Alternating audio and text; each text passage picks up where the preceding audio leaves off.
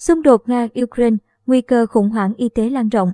Trong phiên họp của Hội đồng Bảo an Liên Hiệp Quốc, Liên Hiệp Quốc hôm mùng 7 tháng 3, Đại sứ Nga tại Liên Hiệp Quốc Vasily Nebenzia thông báo kế hoạch của Moscow nhằm tạo điều kiện sơ tán dân thường khỏi Ukraine.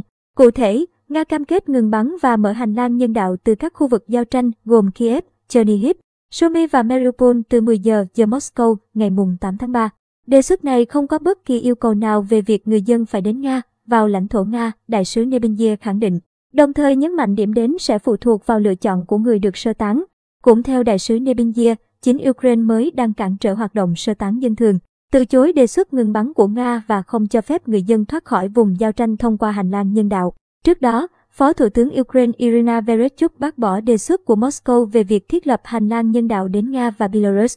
Bà Vereshchuk còn cáo buộc Nga vi phạm các thỏa thuận ngừng bắn đạt được trước đó để sơ tán dân thường khỏi các thành phố Kiev, Kharkiv, Donetsk và Kherson.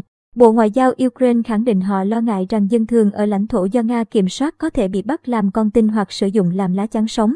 Những tranh cãi trên được đưa ra không lâu sau khi phái đoàn Nga và Ukraine kết thúc vòng đàm phán thứ ba tại biên giới Ba Lan Belarus mà không đạt được bất kỳ kết quả đột phá nào. Dù vậy, trưởng đoàn đàm phán Ukraine Mikhailo Podolyak cho biết vòng đàm phán này xuất hiện chuyển biến tích cực, dù nhỏ, liên quan đến vấn đề logistics của hành lang nhân đạo. Trong khi đó, khi được hỏi về triển vọng ngừng bắn thông qua một thỏa thuận chính trị, trưởng đoàn đàm phán Nga Vladimir Medinsky cho biết kỳ vọng của Moscow tại vòng đàm phán này đã không được đáp ứng. Tuy nhiên, quan chức này vẫn bày tỏ hy vọng hai bên có thể đạt được bước tiến quan trọng hơn trong lần đàm phán tiếp theo. Liên Hiệp Quốc ước tính chiến dịch quân sự của Nga có thể buộc tổng cộng 4 triệu người chạy khỏi Ukraine.